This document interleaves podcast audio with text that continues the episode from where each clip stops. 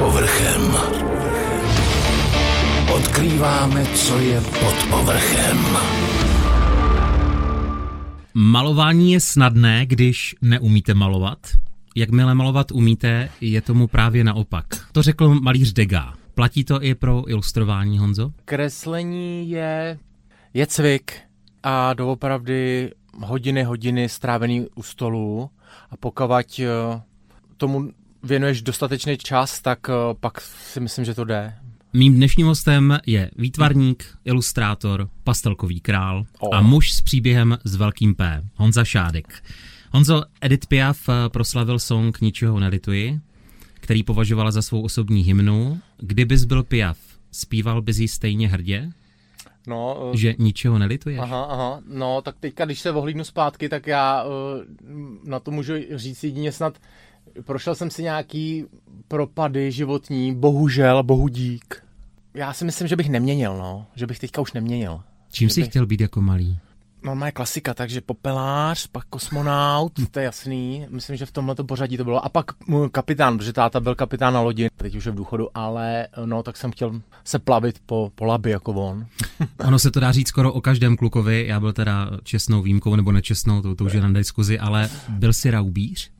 Nemyslím si. Nemyslím si ani, že jsem byl mamánek, já jsem byl takový jako nějaký střed, že jsem nebyl jako nějaký jako výstřední typ. To, že si tu dneska povídáme, že sedíme, že budeme opěvovat tvůj koníček, tvou práci, tvou životní vášeň v jednom, začalo kdy a kde. Zkrátka, dokázal bys pojmenovat ten první zásadní moment, kdy se tvůj život začal točit proti směru hodinových ručiček? Já bych řekl, že to bylo jedno slovíčko na P. Byla to ta nabídka? Na té party s kamarády? Tohle se všechno stalo vlastně v teenage letech, možná v takových těch ranejch, kdy já jsem se oddával takovým těm... Naši mě vždycky jako cpali na nějaký tenisy a fotbaly a mě to nikdy nebavilo a já jsem spíš inklinoval k takovým těm alternativním sportům, právě lezení po skalách, snowboarding, tenkrát v 90. letech jsem byl jeden z prvních, který měl jako snowboard v Teplicích, takže brusle na bruslích v Urampě a s tím souvisí i ta sorta těch lidí, který tě jako pak obklopujou, takže tam vlastně... No, ta sorta právě zní velmi jako zdravě, víš? Dneska asi jo, ale tenkrát... To byly spíš takový jako možná trošku vyvrhelové. Něco tělu dáme, něco mu vezmeme, jo? No. A prostě chodilo se na pivo každý pátek, že? Sobotu se pařilo, takže... A to je asi jako stejný jako dneska, ale z dnešního pohledu to začalo asi tímhle směrem někde, a pak už jsem začal poznávat právě... ty lidi v těch rockových klubech, který se tenkrát otvírali v těch 90. letech, kor v Teplicích, tam ta punková scéna a já jsem tomu začal jako pomalu čuchat, a tam už se mi otevíraly právě tady ty dveře toho zakázanýho, Upřímně, já si neumím představit, a to mám dětství už je nějaký čas za sebou, že by mi někdo z kamarádů nabídl jenom tak pervitin. A právě proto, že to je kamarád, to slovo kamarád. Jednak proto, že mi to přijde strašně nereálné. Mně to opravdu přijde jako scéna z nějakého filmu, jako z kýčovitého filmu, ale ono to reálné bylo. Byl to běžný stav v té době, teda, jak ty říkáš, protože když o tom mluvíš, tak mi to přijde trošku pravděpodobnější, než já z mého života, že jo? Já byl bambula.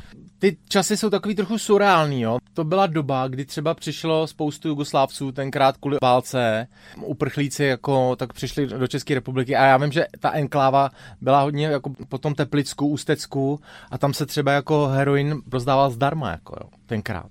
Takže to bylo úplně fakt jako surrealita úplná, jo? Že tam si na to vlastně narazil tímhletím způsobem, takže to, že ti pak někdo z kámošů ukázal nějakou jako drogu, teď jestli se bavíme o perníku, tak to byla úplně jako možná taková běžná věc, tenkrát asi v těch kruzích teda, v kterých jsem se pohyboval. Jak se člověk cítil po tom požití? Nebo přesně řečeno, pamatuješ si svoje poprvé? Většinou se u chlapů ptáme na jiné poprvé, ale tohle poprvé, máš ho tam pořád někde v tom šuplíku otevřeném? Mám. U obou těch drog, jak u perníku, tak u toho heráku, tak se to pamatuju úplně přesně. Takže perník to nezastavitelný, úplně mlela mi huba celou noc, byl prostě neřízená střela, úplně jsem jako...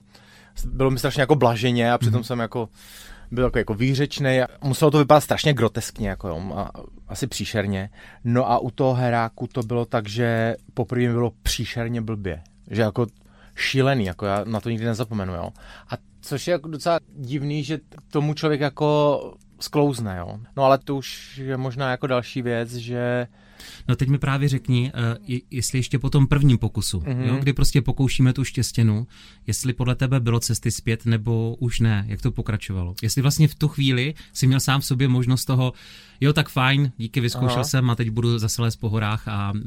Jasně, no ty Vana, to je zase dobrá otázka, No asi bylo ještě tam byl ten prostor, abych to jako zatáhl za tu brzdu a nějak si to uvědomil, ale... Tak když nevím, tak se ptám, ta závislost asi nevznikne hned po prvním kousku, nebo může u některých slabších jedinců? No, tak u toho heroinu to je docela rychlý, teda musím říct, tam je to snad po druhém, třetím požití, je to tam doopravdy ta blaženost a to, co tě pak jako osloví, tak a ten stav, tak ten z hlavy nevyženeš celý život.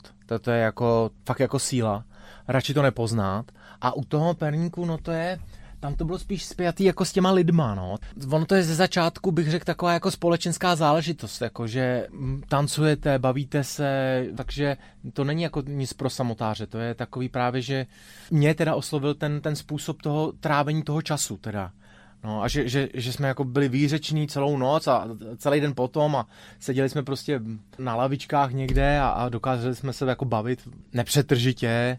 Přišlo mi to strašně jako zajímavý, takže ty začátky jsou takový jako, není to tak jako příšerný, není to tak jako strašný dopad, jo, tak jak to má už pak posléze. Ale postupně se začíná asi nabalovat ta sněhová koule směrem k té pomyslné lavině. Přesně, no. A u toho heroinu to je jako rychlejší samozřejmě, tam bych řekl, že to je úplně jiná jako liga. Hele, drogou může být polibek, v mém případě kafe, může to být vlastní profese, může to být sex. V čem je podle tebe právě největší záludnost drog jako takových, těch konkrétních, se kterými jsi přišel do styku ty? V čem je to jejich to ďábelské pokušení? No tak, především je to ten prvotní účinek a ten prožitek, který ty zažíváš, když si to aplikuješ právě. Tak to je to gro, vlastně proč to ten člověk pak dělá, právě to blaho. Vlastně, ta nirvána, nebo můžeme tomu říkat jakkoliv, prostě jo, motýlci v břiše, nebo to je jedno. A pak už, to je asi to zásadní, jako jo, tam možná, no, proto to jako ty lidi dělají, jako možná. Nebo člověk, který těch radostí nemá nějak, ty se mi zrovna právě nezdáš, že bys je neměl, jo, ale pocitově nějak v životě moc, tak si říká, to si musím zopakovat, aby bylo dobře na světě. Možná tak u těch slabších jedinců. No, nebo právě jestli si takovej právě typ člověka, jako jsem já, že jako máš pocit, takhle, já tomu říkám supermanovský komplex, jo, že jako nic tě nezlomí, tohle zvládneš, tohle musíš zkusit, tohle to jako v pohodě, tohle projdeš. Ne, jak já nic. Jsem pravý opak, já jsem ten, kterého ti supermani zachraňují. Já jsem ten dole na té zemi. Ale on to je superman jako v uvozovkách, že? Ono to jako, to je jenom zdání takový, to je klamná představa právě. Tak jsem si to pro sebe takhle pomenoval, nevím, jestli to v nějakých poučkách je, třeba takhle uvedený, nevím, ale právě supermanovský komplex, no a to, že se ti něco postaví do cesty a ty nemáš dost respektu, nemáš prostě dost informací taky o tom, nemáš o tom ponětí vlastně, co jako děláš, takže to pak jako člověk jako dokáže semlít, no. Když jsem si četl tvoje rozhovory, tvoje vzpomínky, tak mě několikrát napadl výraz Fénix. Bájný pták Fénix, který schoří na popel, potom z něho povstane a tebe se to jako v té první fázi stalo jako několikrát ze života, jako nahoru, dolů. Myslíš, že, protože teď tady spolu sedíme, že jsi dal šanci spíš ty sám sobě, nebo to byl život, aby tě k něčemu dovedl? To je jednoznačná odpověď. Musíš ty sám vždycky, sám sobě. Tam to musíš vždycky všechno začít, jo? Protože jinak se doopravdy žádný vstání z popela nepovede. Nikdy. To nefunguje. Takže doopravdy z tvýho nitra, z tvýho přesvědčení, že chceš začít, takže tam ta jiskra musí se zaženout. To znamená pomyslná šance, ať už sám sobě, nebo jakoby vlastně lidem, kteří tě obklopují, ta proběhla. Máš to nějak spočítané? To odpuštění rodičů, odvykačka, potom útěk z ní, držkopád, když to tak řeknu, a tak stále dokola? No, těch útěků z těch odvykaček bylo několik, jako nevím, 6, 7 dokonce, takže to byla doba, kdy rodiče nevěděli, co se mnou, já jsem nebyl vlastně...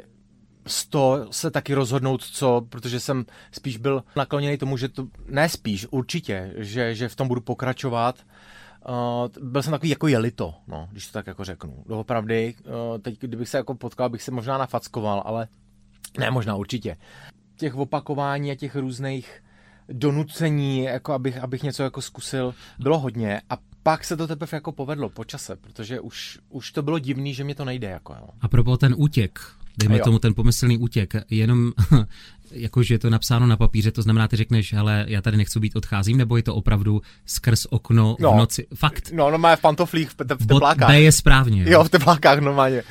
Honzo, tebe svého času z těch prvních velkých osobních malérů dostal ven právě sport, konkrétně kulturistika. Když co mi napadá, že vlastně na tu chvíli tě vykoupila disciplína, kde se taky nemusí hrát čistě. Tím myslím, že svaly to nemůže být pouze cvičení, ale takže to taky sport plný pokušení. Vnímáme to podobně? Takhle, já jsem se do toho dostal, takže já jsem vlastně cvičil, dělalo mi to dobře, pochopil jsem, že ten endorfin je jako prostředek, který ti může nahradit trošku právě ty stavy, který si kdysi dávno poznal, takže jsem to tak trošku jako za to vyměnil a teďka, jak jsem se tím probíral a cvičil jsem, tak prostě pár lidí mě vidělo v posilovně, říkalo, ale nechceš to zkusit závodně, nejdřív jsem si myslel, že to je jako nějaký vtip a pak jako slovo dalo slovo a doopravdy jsme do toho šli a já jsem se už tenkrát rozhodl, že jelikož jsem vystoupil z jednoho pekla, tak přece nevlezu do druhýho. Takže já jsem si doopravdy každou tu minutu, co jsem cvičil, jsem si tohleto jako držel, tohleto přesvědčení. Ačkoliv ty nabídky jsem tenkrát jako měl od těch rádoby kolegů v tom fitku. Mimochodem ta nabídka všeobecně, teď myslím celý ten svět kulturistický, přichází sama, nebo se člověk musí doptat? Nevím, já tady v tom světě já doopravdy jako se nepohybuji, já jsem to vždycky jako odmítal právě. Jo. Proto já jsem jako hrdý, že jsem tu republiku reprezentoval za ty naturály a že to i tak jako vypadalo, protože mých 75 kilo vypadá prostě proti nějakému chlápkovi prostě nasypanému úplně, já vypadám jak dítě v té závodní formě, to znamená, to není nic jako ohromného, jo. A já si myslím, že to je jako i poznat, že ten člověk to jako jede čistě a i když jako tady o tom polemizovat teďka tady, je to jako... Je to pouze o tobě a tvém pohledu na věc, přesně jasně, tak. Je to těžký, no ale já jsem se tenkrát zařekl, že tohle to jako v životě neudělám právě, no, takže... A ty úspěchy ve světě sportu, když jsi zmínil reprezentaci jako takovou, pokud se povídej přehání. Jo, tak tenkrát právě to byly první závody, na který jsem odjel, byly na Slovensku, přijeli jsme tam, tak teď jako kolem mě už jako chodili, koukali se, tak se jako špitali a říkal jsem si, ty to vypadá dobře, tady asi bude o mě zájem. Tak jsme vylezli na to pódium, byli jsme jako natřený, že v těch plavkách a teďka ten promotor říká, takže číslo 4, 15, 25, 30, nevím, ještě to, bylo nás asi 6 nebo 7, říká, tak takhle to vypadá, když se zneužívají zakázané látky, pryč s nima. A já jsem tam stál na tom pódiu, teď zaznělo i to moje číslo, říkám, co? A teď oni bez jakýhokoliv dokazování prostě takhle jako usoudili, že zřejmě jsme asi jako příliš, nebo že jsme jako víc než ty ostatní a takhle jako nás strašně odsoudili, jako a já jsem si říkal, co to je za sport? No a teď já, že s tím nadšením, s kterým jsem tam přijel, tak okamžitě překlopeně říkám, nejhorší, nejstrašnější, prostě kašlu na to. A pak se mi po pár týdnech ozvali právě kluci, kteří tam byli taky takhle jako vysunutý z toho účinkování a byli z Karlových Varů. Volali mi a říkali, Honzo, my ustavujeme asociaci naturální kulturistiky České republiky a jestli chceš, pojď s náma do toho, bude to takhle, budeš mít glejt, bude jezdit k tobě komisář, budeš dávat prostě moč, nárazově, bude to potvrzený prostě. Sázka na přirozenost. Přesně, přesně, ať už nikdo nikdy nemůže říct prostě, tak ty si tady se nasypal a pak si tady jel mezi naturály. Takže do toho jsem šel a tady v té asociaci se pak uspořádali závody, já jsem udělal vícemistra republiky a hned byla pozvánka na mistrovství světa vlastně. No, protože první 3 automaticky mohli jet. No takže se to takhle jako povedlo. Asi jsem byl ve správnou chvíli, na správném místě, ve správné formě. No a takhle jsem si zkusil vlastně mistrovství světa, no. A byl jsem tam 7. vlastně, no, do 75 kilo. Když jsem ho tam teď přijel, tak jsem si řekl, tady ten sport je absolutně šílený. Prostě ty se trápíš hlady 3/4 roku, pak nepiješ, jsou to na pokraji smrti, pak se musíš tvářit prostě, že jsi přirozený, ještě jako happy, namazaný barvou a přišlo mi to strašně jako nefér, že pak nějaký soudce, který tam sedí v té řadě, jako ty se mu zrovna nezdáš. Protože... Takže je to hodně subjektivní? Je to strašně subjektivní, no. Wow. No, takže ty se mu nezdáš a ještě pak se to třeba koná v Itálii a ve finálový šestce není Itál, tak oni jako radši tam dají toho Itala, protože jo, tak to byly jako další věci. No a nicméně jsem si to zkusil, řekl jsem si, fajn, porovnal se s nejlepšíma a máš klid. Teď se jako vrátí k tomu svýmu cvičení a jako hotovo. No takže tím jsem to jako uzavřel a s tím skončila moje závodní kariéra, no. Od té chvíle vlastně cvičím sám pro sebe, no. Ty jsi, mám takový pocit, sáhl prakticky na všechno, co jako zasmrádlo peklem. Tak třeba mě zaujalo, že v období jednoho klidu a docela spokojného života tam byla věta: dám si s tebou dvojku bílého. A co tehdy šlo? No tenkrát právě to bylo po těch závodech, byl jsem jako strašně zamilovaný, byl jsem jako s přítelkyní, jsme si tenkrát splnili sen, letěli jsme do Dominikánské republiky a já jsem vlastně tenkrát z té úplné abstinence, to bylo už jako nějakých, já nevím, pět let, tak já tenkrát, protože to byla strašná gloriola pro mě, jo. Jako, teď jako sedíš na té pláži, prostě tam ta reštika, že, a ty si tam s tou svojí vysněnou kočkou a prostě Dominikánská republika, Karibik, tak jsem byl tak jako omámenej tím vším, říkám si, tak to si zaslouží jako aspoň přípitek. No a tam byla ta první dvojka tenkrát toho vína. No a tenkrát jsem jel podezření, že jsem jako už normální. No a od té chvíle to vlastně začalo, takže tam byla ta startovačka vlastně a postupně se mi to přikrádalo do života, no, ten chlast. Je horší přijít v podobnou chvíli o životního partnera nebo o vlastní důstojnost, teda takhle, v případě, že jsi měl pocit, že v té době přišel vlastní důstojnost? Záleží, jak se to posuzuje, asi z mýho pohledu. Samozřejmě z toho dlouhodobějšího pohledu je horší přijít o tu důstojnost, jako přijít o partnera je taky hrozný, no, jako to je taky... I když to zahojí čas, že? A i když tu důstojnost taky. Teď se ptáš na tu partnerku, která tam byla jako se mnou.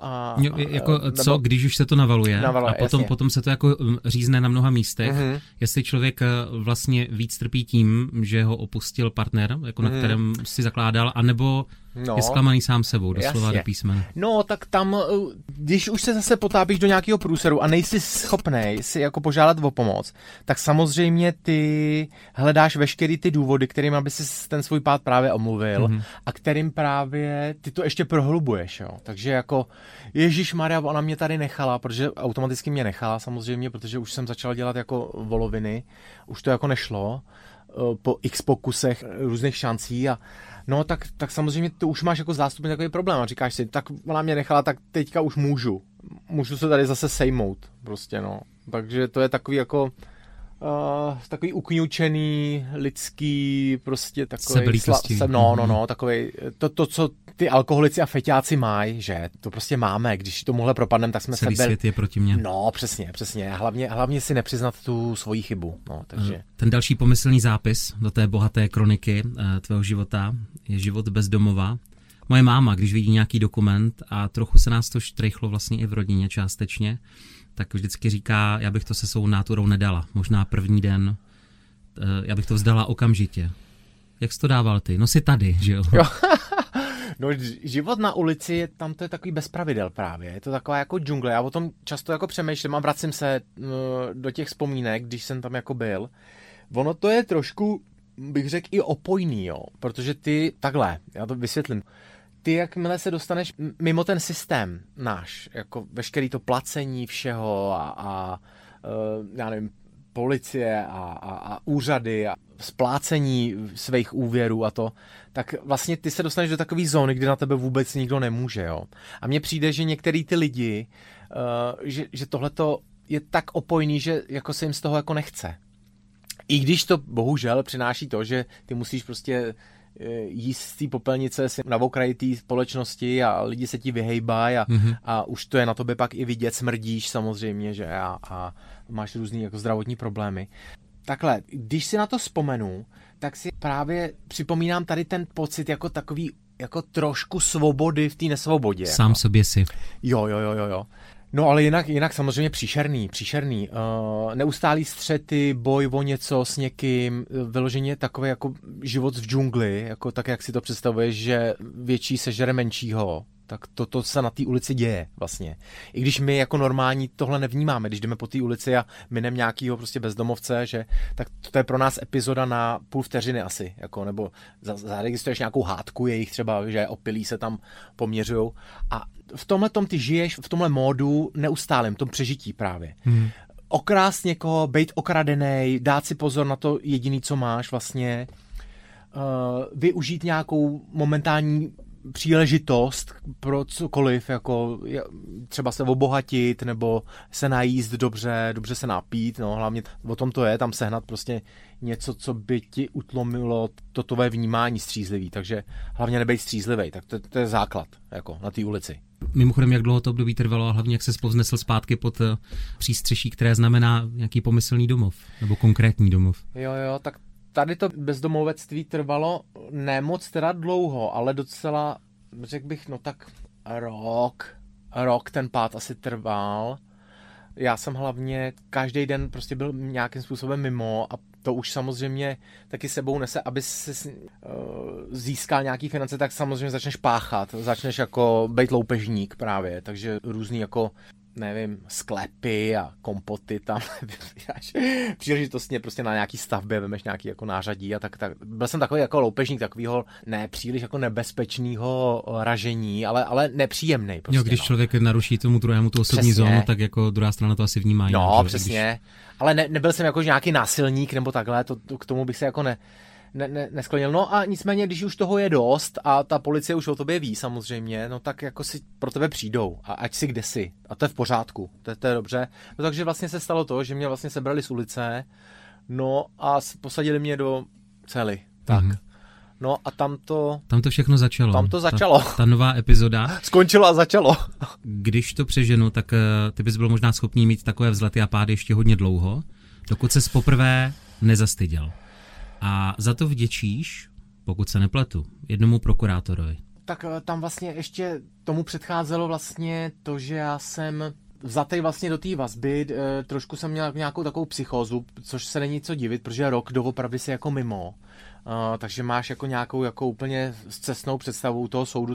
Tenkrát, když to rozhodovali o té vazbě, tak to jsem se ještě snažil tenkrát utíct od toho soudu, že jsem jako říkal, pusťte mi teda ještě na záchod a ona, paní soudkyně říká, tak ho pusťte, tak já jsem se vytrhl a tam jsem jim pobíhal po soudě. Takže mě chytli samozřejmě, dali mi co proto, v pořádku, odvezli mě do té cely, ta se zaklapla a já prostě tady v té psychóze a tady v tom přesvědčení, že prostě nemůžu tam jako zůstat. Tak jsem rozlomil ty holítka, co ty nafasuješ, že tam jsem měl ty břity, no a jako strašně jsem si jako rozřezal úplně na cimprcám pro ruku. Byl tam teda ducha přítomnej spoluvězeň se mnou, ten jako tam zmáčnul ten bonzák právě, který tam je, tomu se tak říká, tomu tlačítku, že se tam něco děje, tak tam je ten bonzák, tak on to jako začal strašně řvát, že se tam chci zabít, no. Tak dali mě dokupy, odvezli mě na chýru, tam jsem si poležel nějaký 3 týdny nebo 4. Nervy mi vrátily zpátky, takže jsem normálně dneska můžu hýbat rukou úplně v pohodě, díky bohu. A tam jsem teprve jako vystřízlivěl, jo, na tom lůžku právě, na tom pangráci, na té chýře vězeňský. Tak si jako uvědomíš, co si všechno jako udělal, jo. Doopravdy mě to tam, až tam mě dostihlo. Se ti promítnul život. No tam, a hlavně jsem se zastyděl strašně, protože už jsem byl jako při sobě a teď jsem si říkal, tak je konec, už prostě teď už to musíš jenom dát dohromady, kámo. Teď prostě není jiná cesta. Už to zkusil, už prostě dobře, udělal si strašnou jako ostudnou věc, ale nepovedlo se to, takže teďka máš prostě jedinou jako možnou cestu a to je prostě ta náprava, takže ty se teďka odrazíš z toho dna a jdeš na to. Strašný se podívat rodičům, když přišli na návštěvu pak po dlouhý době do vězení, tak jako podívat se jim do očí, nejhorší věc, prostě tý mámě, tátovi, koukali na tu ruku, že v té sádře, tak jako nejstrašnější fakt, to bych si jako nafackoval a tam se pomalu právě začala rodit ta síla toho, že to musím komplet, ať jsem to s odpuštěním posral jakkoliv, tak musím to prostě dát dokupy. Mm-hmm. No a tam si myslím, že se zažech ten plamen právě. Z toho studu musíš si odpustit, jako, i když to trvá trošku díl, teda, to není jako hned, že by si řekl, OK, tak jsem si odpustil. A zítra o tom půjdu povídat do podcastu. Přesně. Jo, ne, to trvá několik let prostě, doopravdy, aby si sám před sebou se nestyděl a neměl si z toho husí kůži, co si jako proved. Když jako si vzpomeneš, co v těch stavech si různýho jako šílený. No, tak tam je start. Honzo, už si načal i ty rodiče. Dá se všeobecně poradit lidem, kteří člověka, jenž bojuje s jakýmkoliv pokušením a milují ho a chtějí mu pomoci, poradit, co dělat nebo případně co nedělat, ať už jsou to právě rodiče, lásky, přátelé? No, dá se vůbec pomoct? No dá, a zní to strašně jako hrozně a teď mě hodně lidí nebude mít rádo asi za to, ale... Nechte ho spadnout na držku? Přesně, úplně ho odstřihnout toho člověka a co nejdřív. Jako, a to teďka, když zavoláš mý mámě a zeptáš se jí, tak ona ti to přesně potvrdí, že bylo nejlepší, co mohla udělat jako, i s tím tátou. Vzít klíče od bytu, vykopnout a prostě nechat, vymáchat v tom. Žádný jídlo, žádný 200 denně, 3, 4 tady na přelepšenou. Žádný živení toho vůbec. Bohužel ty rodiče ano dávají v sázku to, že jejich potomek se tam někde bude asi v té džungli, jako na té ulici protloukat. Ale bohužel to se musí prostě do toho jít a ten člověk musí padnout na hubu a musí pak jako s prosíkem pak jako přijít k těm dveřím domovním, zazvonit a poprosit: omlouvám se, potřebuju pomoc. Jako, no a takže tímhle způsobem jako si myslím, že by měli asi jednat všichni, kteří už se nevědí rady. Máte dneska čistý stůl? S našima? Mm-hmm. Máme. Snažím se to jako všechno vracet, no, jak to jde, tak jako... Takhle, za mě, to je otázka možná na rodiče i jako, jo, takže já jsem si jistý tím, že teďka mají ze mě radost, teďka. To, co se jako děje se mnou a to, jak se probíjím vlastně tou pastelkou. Takže je to uspokojuje, že jsem se jako dal na správnou cestu. No. Myslím si, že jo. Než dorazím k tomu dní D, právě do té vazby, kreslil jsi už jako malý kluk? Kreslil krásně můj táta. On vždycky, jako když přijel z cesty, jak jsem zmínil, on byl kapitán, takže on byl vždycky jako na turnusy, že jednou nevím, měsíc byl pryč, pak měsíc byl doma. A vždycky, když jako byl doma, tak si mě jako malý vzal vždycky na klín. A já jsem měl takovou knížku od pana Buriana, tenkrát to bylo ty právě ti zvířata, to byly taková nádherná obrovská knížka. A táta vždycky jako otevřel a vždycky a kreslil ty zvířata podle té knížky a přede mnou jako. A já jsem to fascinovaně sledoval. Říkal jsem si, jak to tam jako vznikalo. Bylo to úžasný, takže vím, že táta má jako tenhle ten talent, to je nesporný, ale že bych se o to nějak pokoušel vůbec. Jako, jenom jsem to jako obdivoval, no, jako klučík. A právě ve vazbě si začal kreslit. Jo, tam jsem začal. Co všechno? Věci z paměti? Pamatuješ si třeba i první nějaký věm nebo obrázek, který se na tom papíře objevil? Jo, je to schovaný doma. Mám dokonce i zápisník. Každý den jsem si tam psal deník, jako jo, co jsem si jako vzpomínal ještě, dokovať jsem jako všechny ty svý činy, co jsem jako prvé, takže jsem mapoval jsem právě takovou tu svoji, tu minulost a takhle, já musím říct, že proč to vlastně vzniklo? Vzniklo to proto, protože já jsem měl strašný strach z toho, že se stanu basmanem takovým, jo. Jak jsem to tam kolem sebe viděl, já jsem měl takovou jako strašlivou obavu z toho, že já až o tam tak jednou vylezu, nevím za kolik let, vůbec jsem neměl představu, tak prostě budu ten, který tam sedí se mnou v té cele, že prostě je mu to jedno, že se tam zase vrátí, že prostě nějak to tam týká jako odpiká si a pak jako, že to venku přežije a zase se vrátí do toho vězení. A z toho jsem měl strašný strach. A abych vlastně si od toho svého průšvihu a tady od těch obav se trošku odpoutal, tak jsem si čmáral. Já jsem si čmáral vlastně, měl jsem jako skicák takovej, no a čmáral jsem si tak vydatně, že jsem si třeba dokázal čmárat 12 hodin denně. Na té posteli jsem tak jako seděl tam, v tom pyžamu, nebo v těch teplákách, co tam dostaneš. No, mimochodem, asi měli taky možnost nakukovat okýnkem, ne?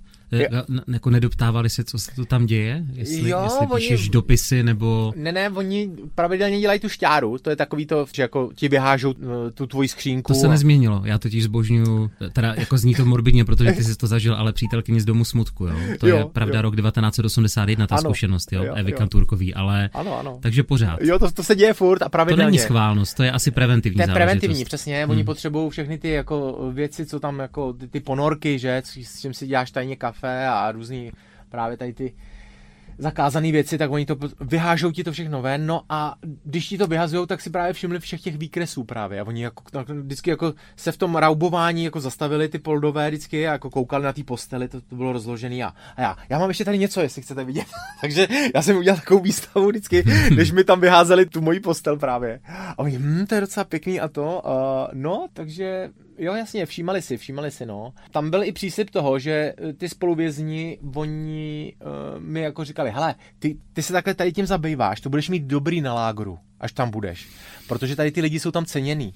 To jako ti někdo, jako z těch bossů, že, jak tam jsou prostě v těch vězeních, tak přinese prostě obálku, nakresli mi tady pro manželku růži a to. Bys mohl navrhovat kérky vlastně. Třeba i a hlavně kérky, přesně. Takže už jsem se tak jako šteloval, říkal jsem si, OK, tak možná tam jako budou blbci asi kolem mě, ale já to tam nějak jako přežiju asi takhle. Nějak jsem si jako měl takovou představu prostě, jo. Ty tam i za to můžeš vydělávat ty komodity, které jsou tam důležité, to znamená tabák a káva. To je nejhlavnější komodita ve vězení. Až jednou budeš do vězení, Ráďo, nepřeveď to, tak hlavně co prostě měj sebou hodně tabáku a hodně kafe. A s tímhletím vším si tam jako vystačíš a máš úplně jako cokoliv právě. To je hlavní platidlo tam, místo peněz. No, takže tak jsem nějakou takovou představu o tom, že to tam jako takhle nějak zvládnu a ono to nakonec dopadlo, ale jinak právě. Po 3/4 roce strávím na vazbě, což je docela dlouhá doba právě. Normálně se tam zdržíš třeba, nevím, 3 měsíce, 2. Pak když už je to jasný, tak tě odsunou právě na ten láger. To bylo opravdu skoro jak ta Eva Kanturková, pokud se nepletu. 9 měsíců, no. No, takže oni jako na mě shromažďovali různý právě ještě, že já jsem se ke všemu přiznal, samozřejmě všechny ty sklepy a všechny ty kompoty, co jsem jako pobral a ke všemu jsem se přiznal, doznal, policisti ze mě měli radost nakonec teda. Tak když byl teda finální soud, tak ten pan soudce, jako, a já mu musím jako za to dneska fakt poděkovat, on měl asi možná dobrý den, jo, a on tak jako kouká do těch papírů a říká, Šádek, co vy tady děláte, vy nejste jako špatný člověk, jako.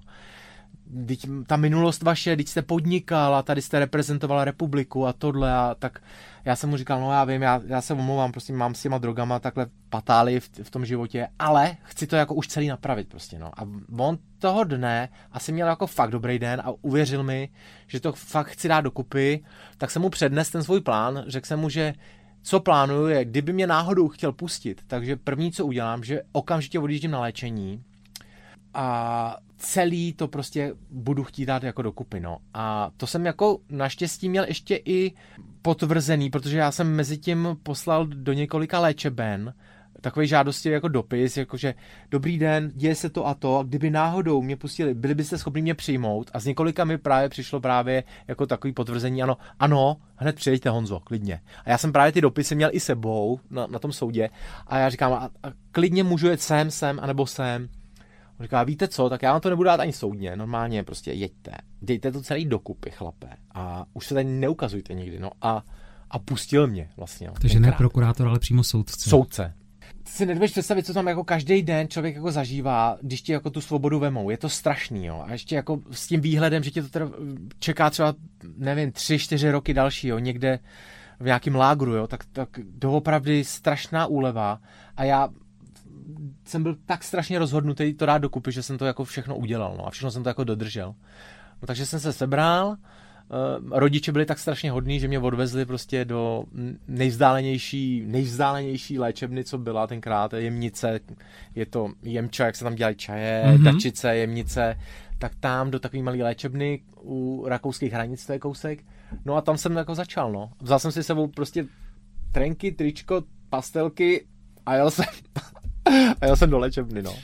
Ještě v rámci právě těch pomocných procesů, já často slýchávám výraz, a když nevím, tak se ptám, co je Honzo následná péče? Následná péče je, a to je dobře, že to zmiňuješ, je to strašně důležitá věc a je to vlastně děj, který se potom děje po vlastní léčbě a je strašně důležitý ten děj. Je to vlastně proces... Ona je pobytová nebo ambulantní? Může to být tak i tak, V mém případě to bylo vlastně pobytová s tím, že já jsem si právě vyhledal a proto už jsme tady v Ostravě, já jsem si v Jemnici, když už mi to tenkrát končilo ta léčba, tak jsem si právě vyhledal následnou péči zase, co nejdál od severních Čech a měl jsem strašně dobrý reference o ostravském Renarkonu. Následná péče právě doléčovací centrum, resocializační program. No takže jsem o to požádal, oni mě přijali a já jsem sedl na vlak z Jemnice a přijel jsem do Ostravy, no. A začal jsem plnit tu následnou péči právě, na kterou ty se ptáš. Jenom jednu osobní, která s tím souvisí. Možná taky jakoby rada všem, kteří nás poslouchají a kteří se budou, což jim nepřeju, potýkat s podobným problémem. Je dobré být v rámci následné péče zamilovaný a zadán? Jo, to dobře zmiňuješ, no. Nejhorší věc, co můžeš udělat, prostě. To je ta nejhorší věc. samozřejmě je tady strašný problém s tou citovou deprivací, kterou ty zažíváš během té drogové závislosti. To znamená, ty se absolutně během toho, jak bereš ty drogy a chlastáš, ty se sploštíš jako citově, absolutně to jako potlačíš, to vůbec necítíš, žádný city, nic tam není, jenom ten fét, chlast. Potom, když přijdeš k sobě a už jsi střízlivej, tak se to samozřejmě začne probouzet a máš ten dluh tam v sobě takovej, takže ty jsi schopnej se okamžitě, ale osudově zamilovat do veverky, kterou vidíš prostě na stromě, nebo já nevím, nebo do bohužel někoho, kdo s tebou třeba tráví tu léčbu. No. Mm-hmm. No, takže ano, jedna z velkých chyb, kterou jsem udělal, a je to tak, bezhlavě jsem se zamiloval do jedný krásný, blondětý, modrovoký. A já vysvětlím posluchačům, v čem je ten problém. Problém není v tom citu, to je rizí a je to jako doopravdy jako silný, ale problém je v tom, že ty absolutně odvádíš veškerou tu energii a pozornost od toho svého napravení se a sebepoznání do toho vztahu. A ty tam vrháš veškeré ty síly a to je ten problém právě. Že se absolutně přestaneš zabývat už sám sebou a ty musíš ještě. A v té následné péči to je právě důležitý, ty musíš sám sebe poznat, proč reaguješ tak, co jsi za člověka.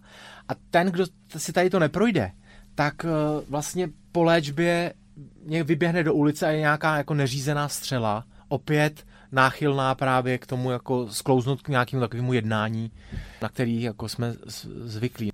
No. V rámci toho, čím jsi procházel, v rámci už těch lepších zítřků, tak právě to kreslení si říkám, že bylo formou arteterapie, takže tě museli podporovat, ať jako si na tom snu pracuješ, ne? Jo, to tam právě tohle se děje a ty, když přijdeš tady do toho resocializačního programu, akor tady v Ostravě, nevím, možná, že už je to týká po všech možných jako různých, ale tady si musel sepsat kontrakt takzvaný. Tam se píšeš kontrakt a ty napíšeš, když tam nastupuješ, že co přesně chceš jako splnit. A je to několik bodů.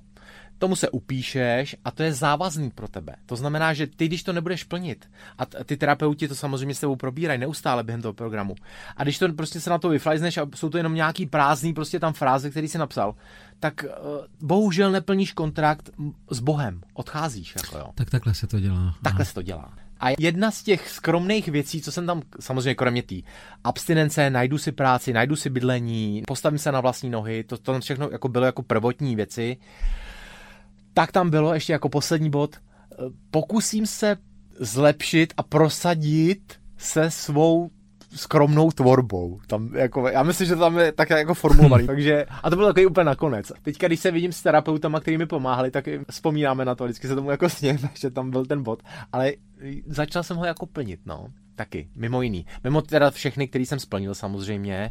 A celý ten program jsem pak prošel i teda pak s tím heartbreakem a s tím vztahem, který se jako pokazil, který si jako naznačil, ona začala brát, já jsem si ji snažil zachránit, strašný průšvih, takže já jsem byl úplně kousíček od toho, že jsem to zase málem položil. Pádu do propasti. Protože mi bylo strašně špatně, že přicházím o tu svoji lásku, no a to byl ten problém a já to dneska právě všem tady těm, co se snaží jako léčit a dávat se dokupy, tak to všem jako říkám. Největší prostě lámač vazů je vztah právě. Jo, že vy se snažíte pak zachránit toho druhého a nezachráníte nikoho, ani sebe pak. Takže mně se to naštěstí teda povedlo. Tam jsem možná projevil trošku tu sílu, jakože doopravdy jsem se zatěl a řekl jsem si, i když tě je hnusně nejhůř prostě na světě, tak teďka nemůžeš jít a koupit si tu láhev vodky, což je jako nejbližší jako takovej ulevováč, který bys mohl jako asi tak jako udělat, než si jako něco někde schánět pokoutně. Tak jsem to neudělal a mě tam tenkrát terapeuti, a byl jsem na tom špatně. A oni mi říkali, Honzo, jestli teďka tohle to tady přežiješ, tady ten svůj, tady to, co tady máš, tak už přežiješ všechno, kámo, jako. A měli pravdu, no. A já mám úplně husinu teďka z toho. A vlastně já si to opakuju do dneška, od té chvíle, že teď už není nic, co by tě jako mohlo jako zlomit, jo. Už tehdy to bylo s pastelkami? Nebo čím jsi začal trénovat a rozvíjet ten dár, který ti byl stejně dán, co si budem? Tak zůstalo to stejně jako v tom vězení, já jsem měl sadu pastelek, pak už jsem dostal jako jinou, pak jsem dostal větší a tu jsem se zase přivezl do té Ostravy a furt jsem seděl u stejných pastelek, u stejného papíru, ale už ty témata byli o něco jako lepší než v tom vězení. Už to nebylo tak jako morbid a nebylo to tak jako temný, ale už jsem se začal právě objevovat ty barvy, zvířata, taky nějaký kytky, jsem si říkal, aha, můžu to udělat trošku veselější. A už právě bylo znát i na té psychice právě, byl to jako takový odraz, že se mi začíná trošku jako dařit a že začínám trošku polevovat, no už to začalo být zkrátka lepší. No takže i ta volba těch témat právě byla taková jako, kreslení mě provázelo furt, každý den. Přišel jsem z té práce, protože práci jsem se našel okamžitě, po 3 dnech, jelikož jsem podlahář, léta už v Děčíně. Zlaté české ručičky. Ano, ano. Tady jsem našel v rodinné firmě práci a ty mě přijali jako moc milé a 5 let jsem tam vlastně jako pracoval a dával postupně všechno dokupy a do toho jsem hlavně kreslil po večerech, neustále. Takže jsem přišel z práce, běžel jsem do fitka, to je povinnost samozřejmě si zacvičit, no a pak jsem do noci kreslil, protože jsem měl jako přetlak témat, co já jsem jako chtěl vyjádřit a co jsem chtěl si jako nakreslit a co jsem chtěl hodit na ten papír. Jak se to dostalo mezi lidi? Musíš si určitě pamatovat, mě hlavně zajímá ten první člověk, nevím, jestli to byl muž nebo žena, to mi určitě řekneš, který nebo která řekli... Tohle chci, jenom pro sebe. Prosím tě, namaluješ mi to, já zaplatím prostě, je to wow. Jo. No tohle se začalo dít vlastně, protože už na tom doléčováku se to těm terapeutům líbilo, takže jsme dohodli, že budu mít výstavu. A tenkrát jsme to udělali, je to škola tady v Ostravě sociálních služeb a tam ve foaje mi domluvili právě prostor, kde jsem si mohl nechat jako vystavit právě pár svých ilustrací. Já jsem udělal tenkrát první pozvánky, udělal jsem pohoštění, udělali jsme s kámošem takový tvarohový pohoštěníčka, no, tak sezvali jsme, já nevím, jestli přišlo 20 lidí tenkrát na moji první výstavu, jako jo. Moje první vernisáž v životě, no, a já jsem byl absolutně prostě nadšený. A tam to začalo, no, tam mě ty lidi jako objevili a tam asi mě poslovila možná ta první osoba, o který ty mluvíš, a on říkal, já chci nakreslit manžela od vás, Honzo. A já jsem to tenkrát udělal a tenkrát jsem dostal 4 000 úplně. To bylo úplně, co to je? Cože, 4 000, to je šílený. No tak toho jsem byl úplně opilej prostě, že krom toho, že mi to dělá dobře a že já se můžu jako vyjadřovat takhle tomu světu a on mě chápe ten svět, tak já tím asi můžu i si vydělat, jako jo. Aha. No a tam to začalo, no. Lidi se mě dneska jako ptají, co má moje dcera dělat, ona jako ráda kreslí, chtěla by prorazit, syn je šikovnej a teď nevíme jak, takhle mi jako lidi píšou, jo. A já jim vždycky říkám, hleďte, hlavní je, ať to dělají s láskou, to je hlavní, jako to, že nebylo to primárně, protože jsem si teďka chtěl jako vydělávat tím a žít si dobře, doopravdy ne, tam primární bylo dobře kreslit a mít z toho radost, jako no. A to si myslím, že držím do dneška, jako si, no. Já bych to praktikoval i v mém rádiovém světě, protože jakmile to dělá někdo pro peníze, třeba, že má ten dar, tak já mám pocit, že to dřív nebo později musí jako cítit každý. Že to musíš jako poznat, viď? Jako přesně. Jaká je vlastně definice pro ilustraci? Co je vlastně ilustrace? Protože já bych nerad používal špatné názvy, jako jestli kresba a podobně. Co je ilustrace? Jo. Většinou to mám spojené s knížkou. Aha. Že? No, ilustrace, takhle, já nejsem teoretik jako umění žádný, takže já tady ty definice já neznám a jsem takový neotesaný kámen, tak se jako omlouvám i teďka posluchačům, ale za mě ilustrace je počin, který něco dokumentuje právě kresbou nebo malbou. Ty komentuješ nějaký svůj děj nebo nějakou svoji, já nevím, myšlenku, cokoliv, nebo text, taky můžeš doprovázet nebo ho vyjadřovat právě kresbou nebo výtvarným uměním. Tak to si myslím, že je ilustrace, no. Takhle, knížku mám nakreslenou jednu, ale já většinou právě říkám, že já jsem ilustrátor svých pocitů jako, a svých dojmů a svých prožitků. Takže já ilustruju hlavně to, co jako prožívám, no. Jsem pár let zpátky viděl kdesi inzerát na kurz, kde slibovali, dokonce si pamatuju konkrétní zpěvačku, že naučí zpívat každého. Ty jsi samouk, jak říkáš, tak pověz upřímně. Naučí se malovat, kreslit opravdu každý, kdyby chtěl? Naučí. Kreslit určitě. Co se nenaučíš, je ta fantazie. To je něco navíc právě. Já jsem se naučil kreslit, mám nějaký teďka styl svůj už, takový jako asi možná nezaměnitelný, že to jako poznáš, že to je Honza Šádek, ale to, co se nenaučíš, je právě to vnímání toho světa a ta invence tvoje a ten právě důvtip a ta fantazie, to se naučit nedá. No, a já mám to štěstí, že jsem se teda naučil kreslit, doopravdy hodiny u stolu, hledal jsem ten svůj styl a jsem rád, že jsem na ten kurz, na který jsem tenkrát chtěl jít, tak jsem na něj neměl peníze, protože jsem přišel tenkrát na tu lidušku a dobrý den, já bych chtěl jako na kurz kreslení, ona není problém, tak 3000 Honzo, jako na půl roku a já, co tolik peněz, no tak to nemám, tak nic. A díky bohu asi, že si jako set prostě k té knížce o kreslení, to jsem dostal tenkrát od rodičů, jak lépe kreslit, jak nakreslit portrét, jak nakreslit tělo, toto jsou taky brožurky za pár korun a já jsem prostě všechno jsem hltal z těch knížek a doopravdy několikrát jsem si je načet a zkoušíš si prostě, co máš jako nakreslit a ta knížka tě jako trošku vede, jo. Takže zůstal jsem tady u toho a díky bohu asi, protože mám ten svůj styl, který jako nikdo nikdy nepokřivil, jako, nebo nesnažil se nějak podle sebe narovnat. Mě krásně nahráváš. Jak jsi právě k tomu došel? To znamená k těm úžasným, velkolepým, uklidňujícím, pompézním, pastelkovým obrazům, k tomu typickému Šádkovi. Hele, takhle, byly ty původní obrázky, ať už třeba právě následná péče nebo vazba, byl už to Šádek nebo něco úplně jiného, úplně jiný level, jiné energie? Ty říkáš, že to byla docela temnota v té době. Jo, byla. No, ty témata, ty jsou příšerný samozřejmě, to tam jako ze mě ještě stříkala ta negace a to všechno, co jsem ze sebe chtěl dostat. Ale už tenkrát jsem věděl, jak asi zhruba chci, aby to vypadalo. Já jsem velký fanda komiksu, takhle abych to vysvětlil posluchačům. A forma kresleného komiksu, jak všichni asi vědí, je prostě černá linka a ta černá linka je dobarvená, že? Vlastně oni udělají takovou jako omalovánku a ta se ještě jako dobarvuje, ona se koloruje vlastně. Něco jako kérka. Přesně. A tady to mě zůstalo, já mám tady ten styl strašně rád a vlastně mě typizuje tady ta černá linka výrazná a já vlastně ten objekt pak ještě koloruju a vlastně pastelkou. Takže to už tenkrát jsem vlastně používal ten černý popisovač, že jsem všechny ty obrysy jsem si nejdřív udělal jako tím popisovačem, vlastně jsem si to nakreslil a pak jsem to vlastně dobarvoval, jo. A tam už ten začátek byl a toho jsem se nepustil. Akorát, že to jako jsem to posunul o nevím kolik jako levelů prostě jinám. Nenavrhl ti nikdo, aby se vymyslel nebo vydal, pokud se tak stalo, tak se omlouvám. Omalovánky? Už jsou. Že? Jo, už protože jsou. Jako přímo, co popisuješ, si říkám jako jo. A je to pravda. Šádek, jako. Jo, je to pravda, já vlastně udělám takovou velkou omalovánku vždycky.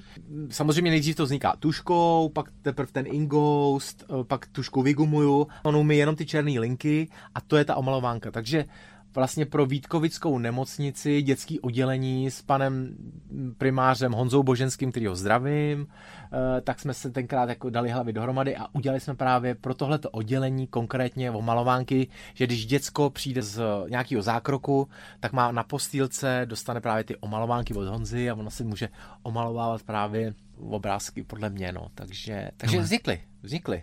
Já si umím představit, jak tvoří alespoň podle takového toho typického kliše autor písničky, já nevím, klavír, kytara, sklenka vína, přítmí, cigareta. Jak tvoří Honza Šádek? Jo, Honza Šádek... Protože ty jsi hodně pozitivní osobnost a nedokážu si představit, že bys jako zavřel dveře a teď mě nerušte, jo? Jo. Nebo je kolem tebe kupa lidí, si povídáte a ty během toho tvoříš? Nebo... Ne. Zdání klame. Takhle, já tím kreslením vlastně, ať se to nezdá, tak já tím žiju neustále. Já jsem v takovém módu vlastně hledání témat a spojování věcí, takže já v běžném životě normálně jdu prostě, já nevím, z fitka, jdu si koupit, nevím, oběd nebo nějaký jako jídlo do Alberta třeba, ale už tady při těch činnostech já už neustále mám takovou jako zadní kolej a přemýšlím právě, hele, tady se mi stala situace a to by bylo jako dobrý to nějak jako vyjádřit. Jak bys to jako vyjádřil? Jak bys to nakreslil třeba? A přijde mi to jako strašně vtipný, co se jako... No a v tomhletom módu já vlastně jako takhle jako jedu. Takže tam se to rodí v té hlavě během normálního žití a pak, když to chci dát tomu formu nějakou, tak to opravdu potřebuju klid. Tak to se teda zavřu doma a potřebuji jako mít tu pohodu, potřebuji mít okysličený mozek, takže musím si jít zaběhat, zaplavat, zacvičit, udělám si dobrý čaj nějaký, zavřu se, nějakou příjemnou muziku si pustím do uší, potřebuji mít absolutně jako klid. Já bílej papír, tuška a zkouším právě si to naskicovat, tady ty. A to je takový nejvíc, asi bych řekl, bolestnej proces u vzniku té ilustrace. Protože ještě nevíš, co vlastně bude, nevíš, jak to tam chceš a teď jako trošku ti to nejde, pak ti to jako chvilku jde, pak si říkáš, to je blbý ježiš, to je úplně trapný, anebo pak ti zase jako si říkáš, ježiš, to je dobrý.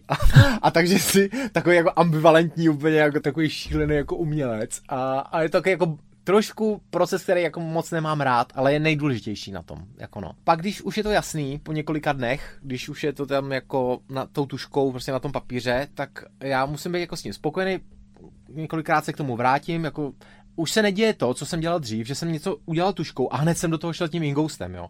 A pak zjistíš, druhý den se na to podíváš, řekneš si, ježiš, tak to ne, to je úplně mimo. A tady ten proces právě já trošku prodloužím, nechám si to projít hlavou, odpočinu si od té ilustrace, protože přece jenom, když u toho sedíš 8 hodin, tak ty už ztrácíš i pojem, co je jako dobrý, jestli... Slívá se to, přesně, jestli jako proporce jsou jako v pořádku, jestli ruka není delší než noha, nebo hlava není zbytečně velká. To se ti slívá právě a ty na to potřebuješ ten odstup. Já jsem věděl, že jedna věc, na kterou se zeptám, když jsem jako tak jako zkoumal ten tvůj život a hlavně tvou práci, vydrží takové dílo dlouho? Mm-hmm. Jako ti myslím, že pastelky jako nevím, co používáš, jako se snadno rozmáznou, nebo jak těm výsledným výtvorům pomáháš k záruční době na jako dobu neurčitou ideálně. Jasně, tak vzhledem k tomu, že se teďka už prodá za jako docela vysoký peníz teda, a tak jako byla to taková otázka, kterou jsem strašně řešil, ale je to doopravdy zabezpečený. Za prvý používám teda pastelky, které jsou pigmentově tak jako velice stálí a oni v tom kreslícím kartonu nebo v té čtvrtce, chcete-li, tak takhle. Důležité je výběr čtvrtky vždycky, nebo toho papíru. A já používám takový jemně hrubej, aby ten pigment z těch pastelek se do toho právě dobře dostal. Takže aby tam byla velká vrstva. Takže doopravdy já je na sebe vrstvím. Jsou to pastelky, které jako se vrstvit můžou právě. Takže ty, když potom máš tu syrovou ilustraci a kresbu už hotovou, tak když si potom jako přejdeš tou rukou, tak se neděje nic. Ty prostě doopravdy tam nemáš žádnou čmouhu, nic. Ona se nerozmazává. To jsou takový jako doopravdy úžasný materiály. A já notabene ještě to lakuju pak. Takže ty to fixuješ, takže ty to přejedeš velkou vrstvou laku, takže nakonec není jak by se to vlastně jako vytratilo. Jako. Takže já teďka jsem měl možnost třeba vidět i ty prvotní ilustrace, co jsem takhle jako prodal a byly jako zarámovaný, tak teď jsem jako opravoval u jedný rám, tak samozřejmě moc rád to vždycky jako udělám a podívám se i na ten svůj výsledek po letech a vypadá to furt stejně. Jako jo. Takže určitě platí, když to budeš mít na 30 stupňovém sluníčku někde, který do toho bude prát, tak ti ty nevydrží nic asi. No ale to už je jako na tobě, jestli originál necháš... Jak se to budeš hýčkat, přesně. Přesně, jak se k němu budeš chovat ty, jako jo, že zaručit takhle nemůžu, no. Ty už si to naznačil, Honzo. V téhle umělecké oblasti je asi dobré umět znát svou cenu. Mm-hmm. Učil ses to dlouho? A znáš svou cenu? Znám svou cenu a je to takový docela ošemetný proces, který ty si úplně sám nemůžeš jako na truc udělat. Jakože tak a teďka moje dílo bude stát 100 litrů, z ničeho nic, jako jo. To nejde.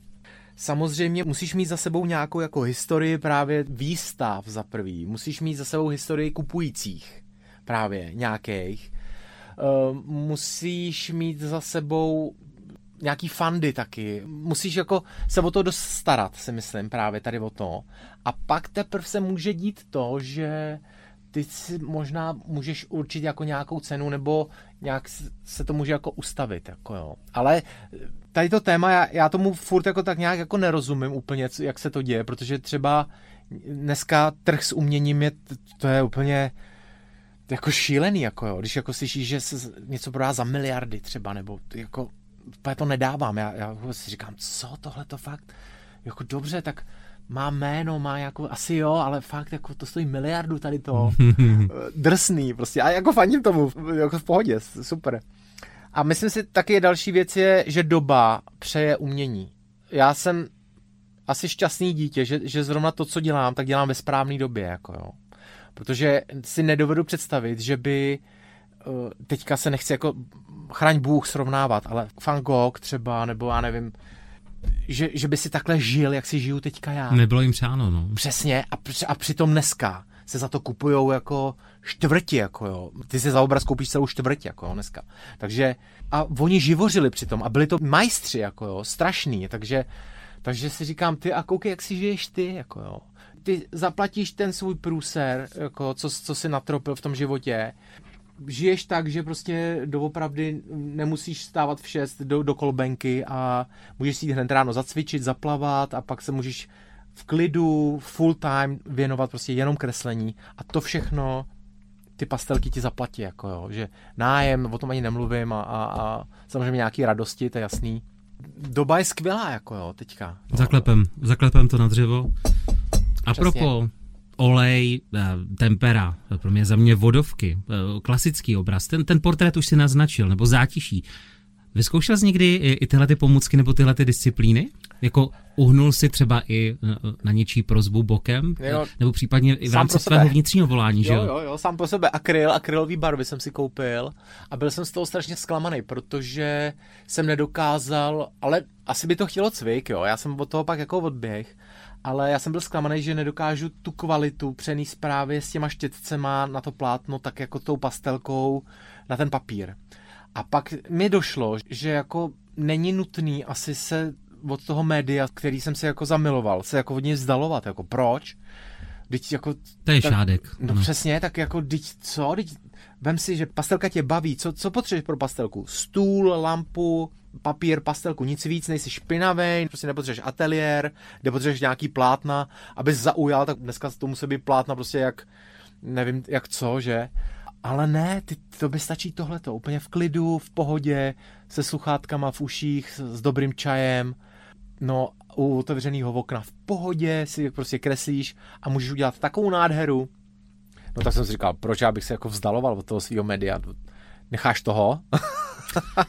Ale jaký je to pocit, když člověk může nejenom tvořit, inspirovat, pomáhat, ale taky se dočká zadosti učinění, třeba jako pár týdnů zpátky v Ostravě při osobním setkání s prezidentem Petrem Pavlem. Mm-hmm. To si člověk musí říct asi, třeba, že to asi nebylo v rámci té následné péče na tom lístku, jakože podepsáno Šádek, ne? Jasně. Takhle, no tak jasně, je nutný si tady ty chvíle trošku uvědomovat, trošku si je zapamatovat a samozřejmě ne je zase nadřazovat nad všechno, protože já si říkám, hele, veškerá sláva, dobře, rozhovory, televize, teďka dobře panovi prezidentovi, dal jsem 2 obrazy, sám jako přijal, skvělý, ale nohy na zem a všechno se to děje přece jenom u toho stolu, takže dobrý, v klidu, užij si to, v pohodě, dobře, ale s pokorou všechno, no. A je to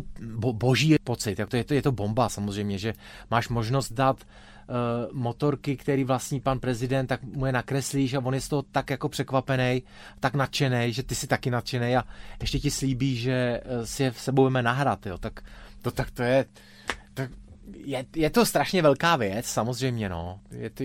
Měl bys kolem sebe člověka, který by tě vrátil zpátky na zem, kdyby si začal šátkovatět? Doufám, ale spolíhám se na sebe, teda. Protože už jsem si to v životě prošel a vím, že co to znamená tu pokoru ztratit a jako tvářit se jako pán všeho míra, jo. A už tuhle zkušenost za sebou několikrát v životě mám a už to nechci dopustit, takže já si myslím, že ten policajt ve mně je jako docela důslednej tady na to, jakože důležitý je i o tom mluvit, si myslím, že si o tom s někým jako promluvit, ujistit se sám jako sobě s tím postojem, jako, že si ho zachováš, no, takže já furt chci být ten obyčejný Honza, no, který kreslí tou pastelkou, jako. Dřív, než si popřejem spoustu dalších barevných dnů, tak, jako je ten dnešní povídací, a to mám pár otázek, které mi tak jako vyskakovaly na mysl průběžně. Co je v těchto dnech tvým největším pokušením? Víme, co to možná bylo kdysi, nebo víme konkrétně, co to bylo kdysi? Co je to teď? Pokouší ještě něco, Honzu Šádka? No pokouší, ale jsem si strašně ulít na ty fyzické zátěži, jo. To je asi taková moje neřest, i když jako to možná zní jako teďka divně, ale doopravdy je to trošku sebezničující, protože už je mi přes 47 a už nejsem ten reprezentant. A teď v té hlavě já to furt jako mám, že ten výkon, že jsem to dokázal prostě a v té posilovně, že se dokážu jako zničit a že dokážu uběhnout tohle a furt mě tohle to pokouší a já už vím, že musím trošku jako ubrat, protože už tamhle si něco natáhneš, tamhle tě najednou bolí kyčel, tamhle proč, jak to, co se děje, proč mě to nenechá prostě dělat věci, co mám rád. No, takže to je taková moje nemesis teďka možná, že s tím budu muset doopravdy ubrat, no. A jinak jako neřesti, já mám rád kafe, jako ty teda, to je jediný, asi taková neřest, no. To je radost. To je radost, to šlehačku škrtnou. Mám rád, no. Ty bych sežral tunu, no, bohužel. My jsme naše povídání otevřeli otázkou Edith Piaf, ničeho nelituji. Potkáváš nebo potkal jsi ještě občas někoho, komu jsi konkrétně ublížil a to pomyslné promiň ještě neproběhlo nebo nezaznělo? Nebo máš už čistý stůl? No, mám ještě určitě spousta lidí, kterým jsem ublížil a do očí jsem se jim neomluvil. To určitě. Ačkoliv jsem to třeba už jako napravil finančně nebo... Tak určitě jich je spousta, no. A já tu tendenci mám jako do dneška samozřejmě. Ale tady ty lidi jsou jako na severu Čech, jako většinou, protože tak v Ostravě už jsem se to přijel napravit, tady žádný takových jako lidi nemám. Já tady mě jako všichni znají tak, jak se teďka spolu tady bavíme. Ale samozřejmě, když se vypravím za rodičema nebo i do toho Děčína, tak vždycky se tam zjeví právě někdo někde, třeba už jenom na ulici nebo nevím, v krámě. A mírně zostražití. Mírně zostražití, co tady po letech, co tam dělám a jako třeba o mě nevědí nic ani, co jsem jako si prošel a kde jsem teďka, takže musím doopravdy s pokorou všechno, jako není to úplně... Není to samozřejmě příjemný, ale i dobře mi tak, jako jo. Myslím si, že je to nutný vždycky jako říct a některý, který potkám, tak už vědí, že mě třeba sledujou na sítích, tak mi to přejou a některý jsou i naštvaný do dneška na mě, jakože potkal jsem kluka, který mi ani nepodal ruku, jako že se odvrátil, že jsem ho chtěl pozdravit a on jako, tak i to se jako děje, že na to musí být člověk připravený, no. A teď zavři oči, nebo nemusíš, protože ty, jak jsi říkal, ty máš tu fantazii, tak nějak pořád ti tam běží. Vidíš vůbec mě? Nebo tam vidíš, jak maluješ tygra? Ne, tebe nejde předlídnout rádi. Jo. Jeden tvůj obraz, tvé konkrétní dílo, které bys řekl, že nejvíc vystihuje tvou podstatu, tedy z těch, které už vznikly. Mm-hmm. Nebo namaloval jsi vůbec vlastně obraz, který bys mohl pojmenovat jako svým jménem? Nemyslím podepsat, ale pojmenovat. Jo, to asi ne. A vždycky to jsou, ty ilustrace jsou tak jako, je jich několik, no, ale jako jestli bych měl vypíchnout nějaký, já mám rád ty nápady, no. Já mám rád třeba, kdo si hraje nekouše, no, tak je to ten můj vetřelec v těch plišácích, tenkrát jsem ho jako tak jako vystihl právě v takový jako, že ta bestie, kterou my známe, tu bestii z těch filmů, který se jako bojíme, ale v tom přítmí, tak jako používat ji tady do těch situací, to mi jako strašně přišlo vtipný. Ale nemám žádný jako jiný konkrétní, to, víš co, Ráďo, každá ta ilustrace je moje dítě a já jsem do každý jako zamilovaný, jo, takže když pak odchází z toho domu, tak je i pro mě důležitý, abych jako toho člověka znal, kdo si to kupuje, ty pohnutky, který má.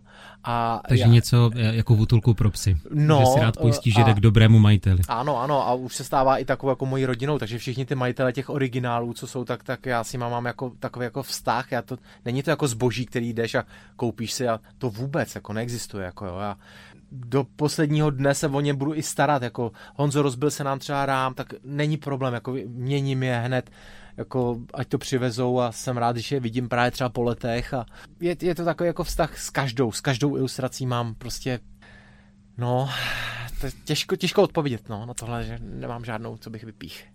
Mým dnešním hostem byl pastelkový král Honza Šádek. Honzo, díky za srdce na dlani, otevřenost a já přidám přání, ať každá barva, která díky tvému umění, kterou pošleš v budoucnu mezi lidi, tak ať pozitivně zabarví taková ta šedá a černá smutná místa v jejich srdcích.